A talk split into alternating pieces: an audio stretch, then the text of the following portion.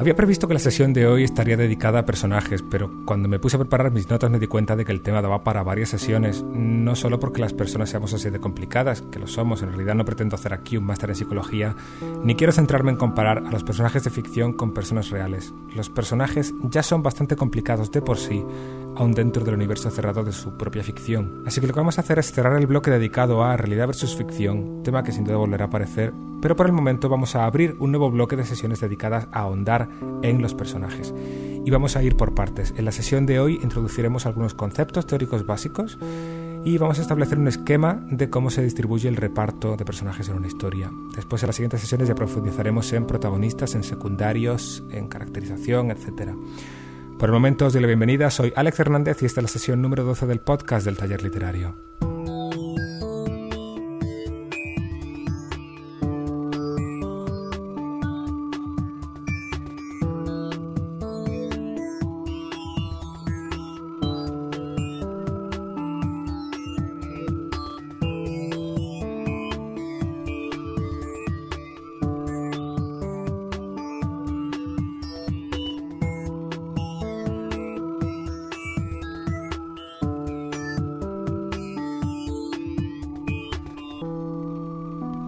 Antes de empezar, quiero dar la bienvenida a los más de 100 nuevos suscriptores que se han sumado a nuestro podcast en lo que va de este 2009.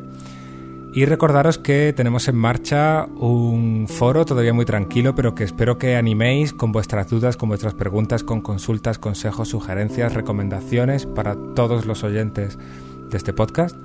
Y también tenemos un blog cada vez más activo en el que voy poniendo eh, enlaces a artículos interesantes, consejos, ideas, críticas, en fin, todo tipo de material para los que escribimos. Y sin más dilación, vamos a comenzar a definir qué es un personaje.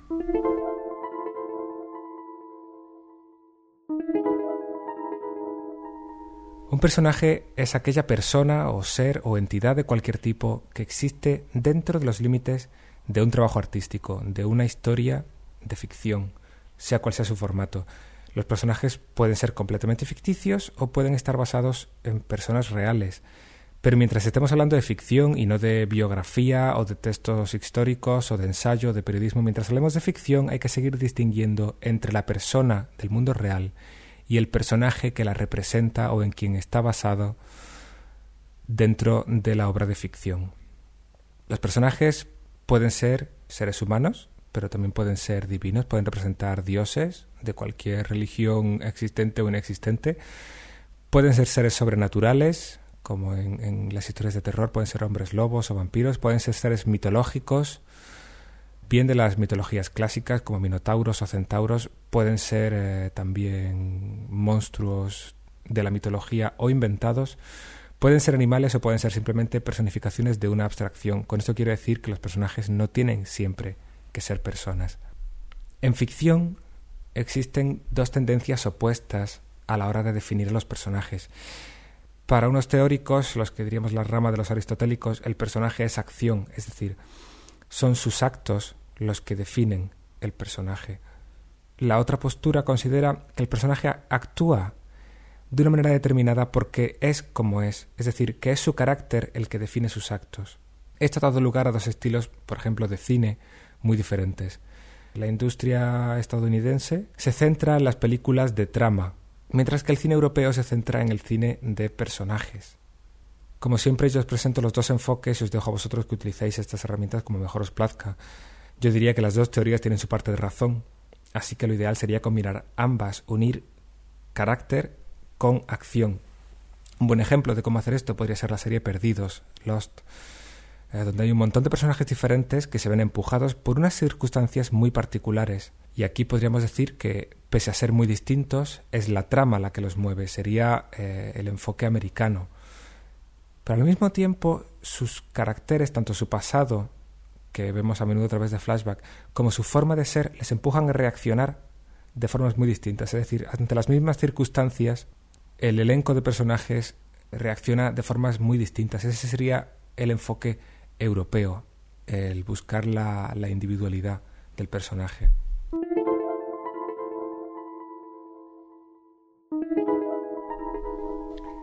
Tanto si el personaje se muestra a través de sus acciones en la trama como si la trama que has ideado es la que encarrila las acciones de tus personajes, en el resultado final, en tu universo de ficción, esos elementos no existen de forma individual.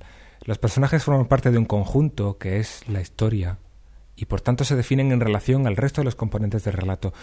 Los personajes actúan y reaccionan según lo que hacen los demás. Y en esa relación de unos personajes con otros, cada uno debe ejercer una función. Si un personaje no aporta nada a la trama, si no cumple ninguna función en la historia, debe desaparecer.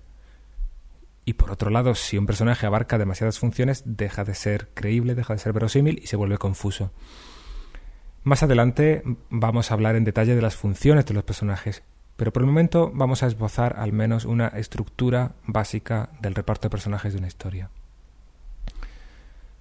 Bueno, aunque sea una perogrullada, que es una palabra que se está empezando a poner de moda en nuestro blog, la división más esencial que hay que hacer es entre personajes principales y secundarios. El relato se centra en los personajes principales, en sus historias y en sus conflictos. Y los personajes secundarios, sin embargo, no están ahí de fondo ni para decorar. Cada uno de ellos cumple una función, como hemos dicho, no solo dentro de la historia, como ayudar o entorpecer a, los principales, sino dentro del concepto de nuestro universo, nos ayudan a definir a nuestros protagonistas por comparación, por contraste, por oposición o de la forma que sea. Dentro del grupo de personajes principales hay que destacar al protagonista. En la gran mayoría de los casos solo hay uno. El protagonista es el personaje principal, el que lleva el peso de la historia.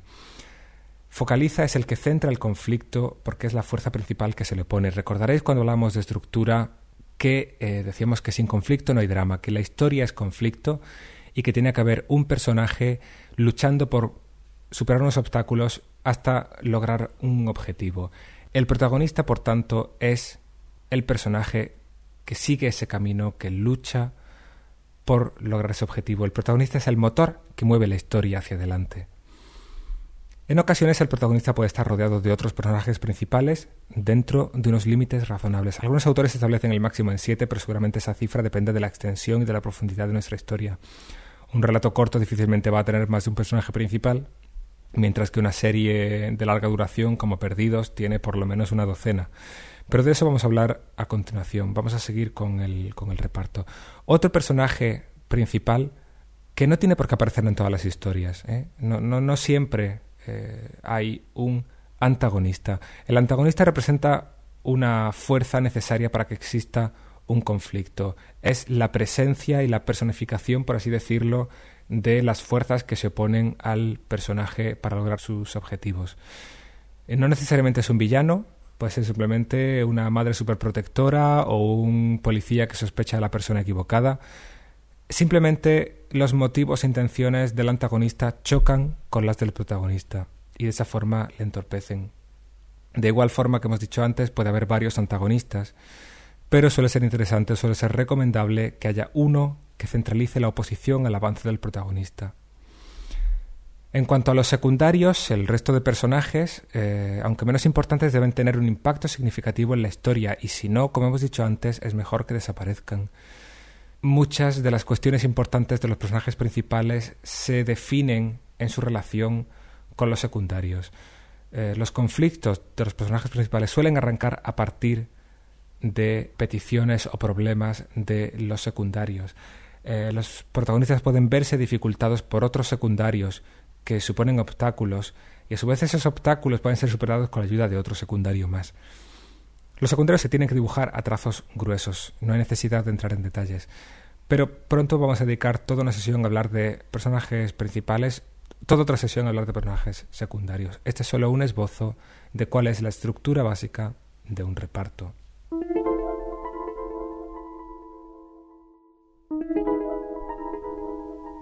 El límite, la frontera entre personaje principal y secundario, de todas formas, puede ser muy difuso. Eh, ¿Quién es principal y quién es secundario en Perdidos? ¿Cuántos nominados al Oscar Mejor Actor o Actriz Secundaria tienen más papel que algunos de los nominados Actor Principal? ¿Sancho Panza es principal o es secundario? ¿O Eva en Wally? ¿O Trinity o Morfeo en Matrix? Hay secundarios que tienen más importancia, otros que tienen menos importancia, unos que tienen más presencia, otros que tienen menos presencia, y también hay personajes protagonistas con más o menos presencia. No nos interesa en realidad definir esos límites, poco nos importa. De hecho, cuanto más hablo del tema, más y más de entre vosotros estaréis empezando a pensar en las historias corales, películas como Vidas Cruzadas, eh, el título original era Shortcuts, películas como Magnolia, como Short Pass, como Crash, muestran las vidas de varios personajes dándoles aproximadamente a todas ellas la misma visibilidad. Lo importante al fin y al cabo no es tanto quién es protagonista y quién no, quién está por encima de quién, sino cuáles son las relaciones que se establecen entre tus personajes. Las historias corales suelen ser más temáticas, tratan a menudo un tema social y lo presentan desde varios ángulos. En Crash eran los conflictos raciales en Los Ángeles, en Magnolia se podría decir que el tema era la depresión o el vacío existencial. En Short el tema eran eh, los problemas eh, amorosos y sexuales. Estos temas se presentan, como decía, desde varios ángulos para venir así a decir que todos tenemos problemas, que no somos tan distintos. Estas historias no tratan de mostrarnos una lección que aprende un personaje concreto y que a otra persona podría aplicársele o no, sino que intentan enviar un mensaje universal. Eso es lo que pretenden. Aplicándole eh, el mismo tema a muchos personajes, intentan hacerlo más universal. De hecho, las historias corales a menudo juegan con otro elemento que normalmente está mal visto en la ficción, que es la, casualidad, la coincidencia. Digo que está mal visto porque el progreso de la historia debería deberse a los éxitos y a los fracasos de nuestro protagonista, sobre todo, sobre todo en los puntos de giro. Si metemos un elemento casual, arbitrario, el lector le verá las cuerdas al muñeco, se, cae la lona que oculta la maquinaria. Es el, deus ex machina. Eh, llego yo como autor y cambio las cosas con un dedo es trampa. En cambio, las tramas corales, a menudo, las historias no son paralelas, sino que se cruzan de formas aleatorias para venir a significar que el destino es esquivo y las cosas son así, no importa lo que hagamos o si intentamos escapar de ellas o cambiarlas. De nuevo intentan reforzar eh, que su tema es universal. En fin, de las historias corales se puede decir mucho, se podría discutir, podríamos hablar de, de Crash, que ganó el Oscar a Mejor Guión Original y sin embargo fue duramente criticado por ser un guion tramposo, precisamente por todas esas coincidencias estas manipulaciones. En fin, si la historia que tienes en la cabeza encaja dentro de esos parámetros, escribe una historia coral con varios protagonistas e incluso con casualidades si te atreves. Ya se ha hecho antes.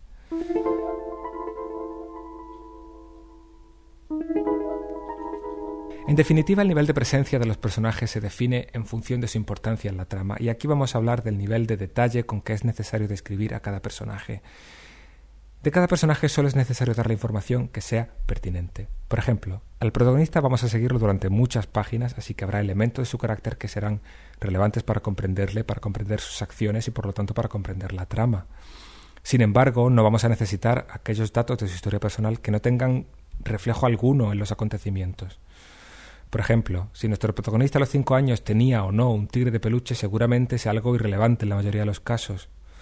Salvo que nuestra historia se enfrenta a un tigre de verdad y sus recuerdos del tigre de peluche que tenía de niño le hagan titubear al apretar el gatillo. Entonces es una imagen, es un dato que tiene relevancia dentro de nuestra historia. Si presentamos los personajes con excesivo trasfondo, sobre todo los secundarios, creamos en el lector la expectativa de que el personaje va a seguir desarrollándose, que su pasado o su, carácter tienen un peso significativo en la trama. De esa forma generamos en el lector un interés por ese personaje y el lector espera a cambio que la narración también le preste la misma atención. Si no es así, porque es un secundario, frustramos las expectativas del lector y el fallo es nuestro por haberlas creado, por haber creado unas expectativas falsas. Por eso es interesante encontrar un punto de equilibrio interesante para cada uno de nuestros personajes en cuanto al nivel de detalle con que necesitamos describirlos. Según algunos autores, el lugar que tienen los personajes en la elaboración de la trama es tan destacado que es necesario conocerlos perfectamente antes de comenzar a escribir la primera línea. Esto ya lo discutí en una entrada del blog y de hecho está empezando a generar algún debate que me parece muy, muy interesante. Yo decía allí que contra el vicio de no planificar está la virtud de reescribir. Eh, yo personalmente no considero tan importante el conocer la biografía completa de nuestros personajes antes de escribir la primera línea, pero sí es probable que debamos conocerla cuando estemos corrigiendo la última. Y aún así, una vez conocida esa biografía, volveremos a repasar el texto para asegurarnos de que es coherente con todo lo que hemos aprendido durante el proceso creativo. En todo esto seguiremos profundizando cuando hablemos sobre creación y caracterización de personajes.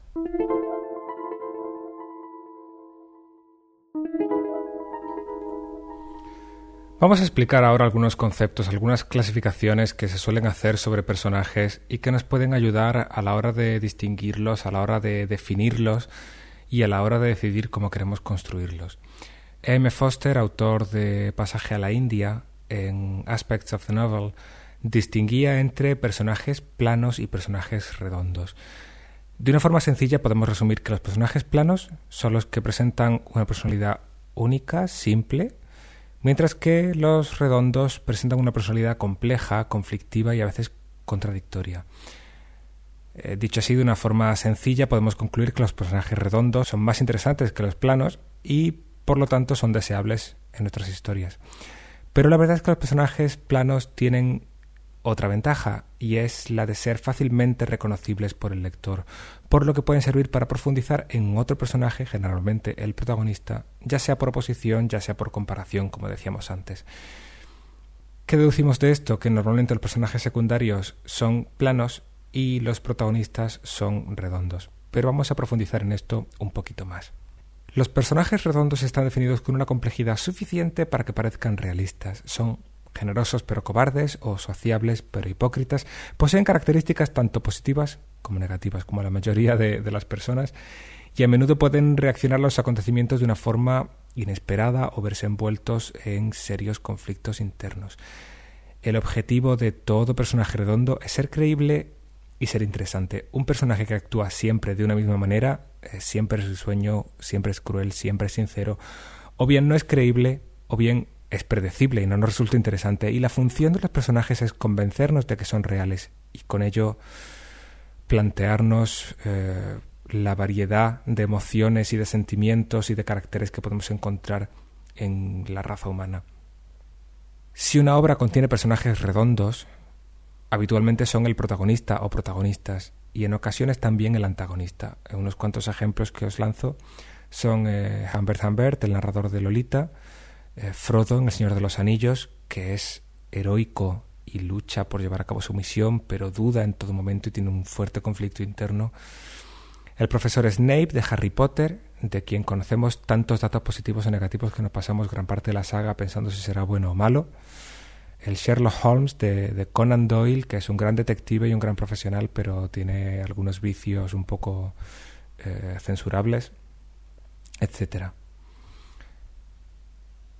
En cuanto a los personajes planos, normalmente nos referimos a ellos como personajes tipo, es decir, encajan en un estereotipo, de forma que su personalidad se puede resumir en una línea, lo que los hace poco realistas pero muy fáciles de identificar. Los secundarios suelen ser planos, porque no requieren una gran complejidad para cumplir su papel en la historia, y porque darles mayor profundidad nos desviaría del tema central. Como hemos dicho antes, crearía falsas expectativas. Por ejemplo, Gollum es un personaje fantástico, es mi favorito en El Señor de los Anillos junto con los Ents. Pero Gollum se define únicamente por un rasgo que es su obsesión por recuperar el anillo. Seguiremos viendo más ejemplos de personajes planos y redondos, pero ahora voy a continuar con la teoría porque hay otros autores que establecen aún otro matiz más preciso y que además de distinguir a personajes planos y redondos, también distinguen entre personajes estáticos y dinámicos que se definen así.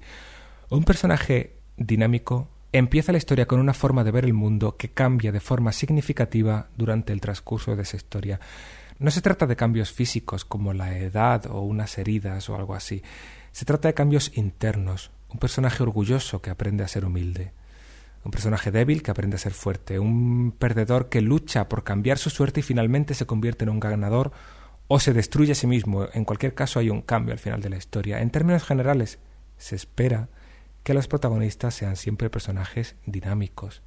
Ya que los definimos con tanta complejidad, ya que definimos unos conflictos internos, esperamos que los resuelvan y avancen y por tanto sean, además de redondos, también dinámicos.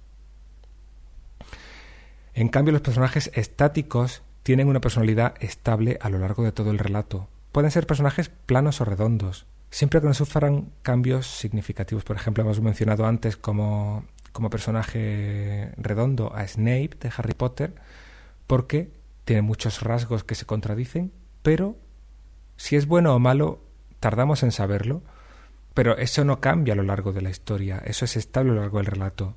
Snape es un personaje redondo, pero estático. Sean planos o redondos, los personajes estáticos no sufren cambios significativos a lo largo de la trama. Todos los personajes secundarios, incluso los más importantes de entre los secundarios, suelen ser estáticos. Con esta última definición terminamos, pero como curiosidad, antes de despedirnos por hoy, os voy a poner un ejemplo para haceros ver que estos esquemas, estas clasificaciones pueden no ser tan evidentes y tienen mucha amiga detrás que espero podamos ir desgranando en las siguientes sesiones y por supuesto en las discusiones del foro. Por ejemplo, hay casos en que es necesario que los protagonistas sean estáticos. Pensadlo, si os ocurre algún caso así, un caso en el que el protagonista, por definición, necesariamente tenga que ser estático, no pueda evolucionar. Pensad en series de televisión, y pensad sobre todo en telecomedias, series como Friends, como Los Simpson, como Padre de Familia. Tienen grandes personajes, pero esos personajes son estáticos. Es un requisito indispensable para el formato de la serie que esos protagonistas permanezcan inalterados semana tras semana, aunque esto parezca contradecir el concepto esencial de protagonista del que hablábamos antes. Por eso me interesaba daros toda esta teoría, estas posibles variaciones sobre los personajes, porque según el tipo de historia que estéis contando, según el tipo de formato para el que la estéis escribiendo, podéis necesitar que vuestros personajes entren dentro de una u otra de estas categorías. Con esto cerramos la sesión de hoy. Seguiremos hablando de personajes, al menos durante otras tres sesiones, he calculado. Espero como siempre recibir vuestros comentarios en el foro, en el blog y por supuesto en el formulario de contacto que sigue estando disponible para vosotros para que me hagáis llegar vuestros correos con dudas, preguntas, sugerencias, felicitaciones, insultos o lo que os apetezca. Muchas gracias por seguir ahí como siempre, espero que vuestros textos vayan viento en popa, un fuerte abrazo y nos vemos muy pronto.